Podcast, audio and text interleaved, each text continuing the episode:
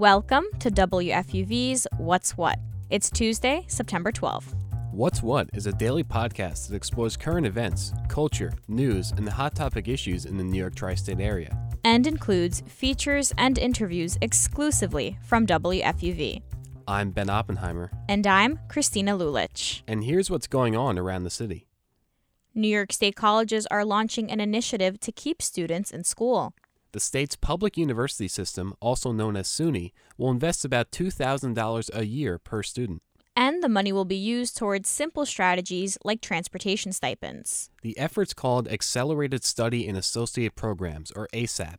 It's been implemented in city colleges since 2007 and has provided students with resources like textbook fees, money for transportation, and academic advisors. Only about 20% of first time, full time students at public university colleges finish their associate degrees within three years. That's according to the U.S. Bureau of Labor Statistics. SUNY is planning to enroll a group of 150 students across 24 college campuses that will participate in the program. One of the internet's biggest websites could soon look a little different. Google is going to court today in one of the U.S.'s biggest antitrust lawsuits in decades. Government officials are accusing Google of abusing their monopoly over other search engines like Microsoft Bing and DuckDuckGo.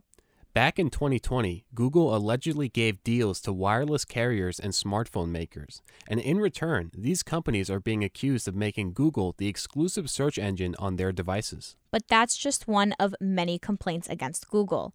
The court will also look at whether or not its App Store for Androids and its search engine algorithm are anti competitive and ultimately, the court hasn't ruled out a complete breakup of the company.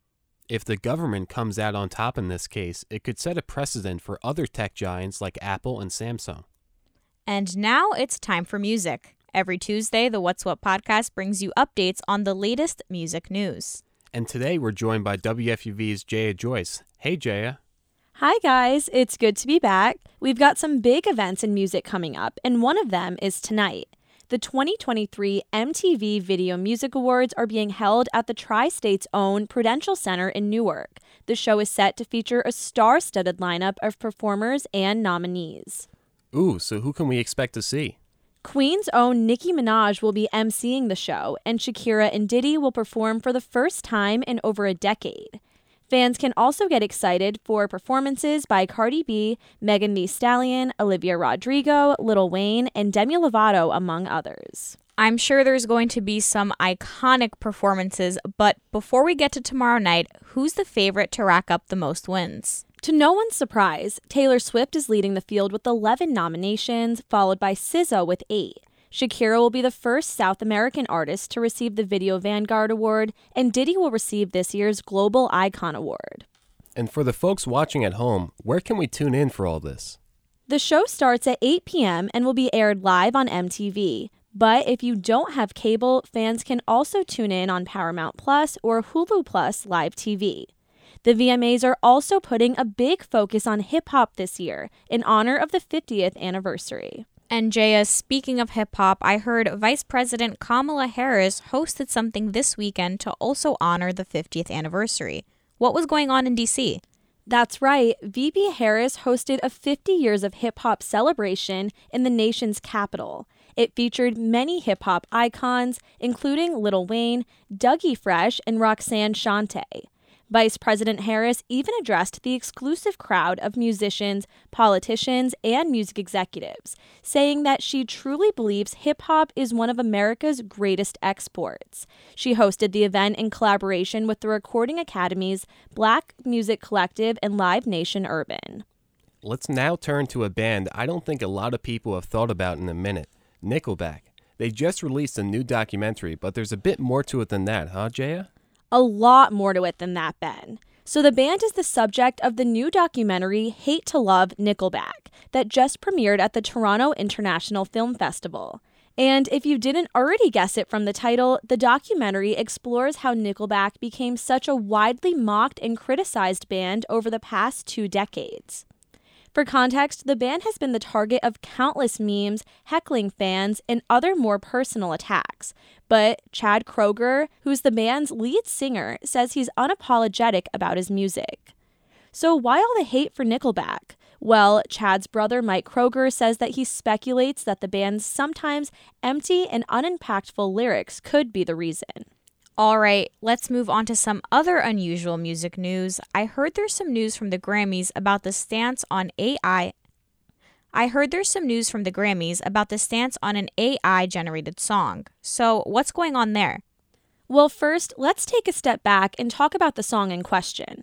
Earlier this year, a song called Heart on My Sleeve featuring AI generated vocals went viral online and the voices on the track appear to resemble Drake and The Weeknd, two of the world's biggest artists. And while it might not seem possible, there were talks last week about the song being eligible for Grammy nominations. The reason? Well, even though it's AI generated, the lyrics were written by a human. But on Friday, the Recording Academy CEO Harvey Mason Jr. posted a video saying the song is not eligible for a Grammy Award because it isn't commercially available for people to stream. On the topic of streams, Olivia Rodrigo's new album Guts came out last week and had more than 60 million on Spotify the day of the release. It's also taken two of Billboard's Hot 100 top 10 spots. I'm sure we're going to be hearing Olivia everywhere for the next few months. But are there any other upcoming releases we should keep our eyes on? For new music coming up this week, Demi Lovato and Diddy have new albums out on Friday. SZA has also been teasing her new SOS Deluxe album, but there's no release date for it yet. She actually teased it at an exclusive show in Brooklyn, saying she'll release a deluxe version of her chart topping album, including almost 10 new songs. Sounds like there's so much to look forward to. Jaya Joyce is a reporter at WFUV. Jaya, as always, thanks for keeping us up to date. Thank you for having me. A U.S. astronaut officially broke the record for the longest space mission in the country. Frank Rubio has been in low Earth orbit for more than 355 days. He bested the record of retired astronaut Mark Vande Hei and is not expected to return until September 27th. This would mean Rubio will be in space for 371 days. He's close to being the first American to spend more than one calendar year in microgravity. And in the NFL, the Jets soared over the Buffalo Bills in a thrilling overtime victory, capped off by an electric 65 yard punt return for a touchdown by rookie receiver Xavier Gipson. But even though they beat one of the NFL's best teams, the Jets' more immediate concern was the fate of newly signed superstar quarterback Aaron Rodgers. That's right, Ben. Rodgers went down with an ankle injury after being sacked on his fourth offensive snap with the team. And in the post-game press conference, Jets head coach Robert Saleh said that it did not look good. Today, an MRI confirmed the worst case scenario. Rodgers will miss the rest of the season with a torn Achilles tendon. In his absence, backup quarterback Zach Wilson will revert back to being the team starter. And in the WNBA, the New York Liberty finished their 2023 season as they head into the playoffs. They enter into the postseason as a championship contender, finishing in the second seed with a record of 32 and 8. They'll face the number 7 seed Washington Mystics in the playoffs.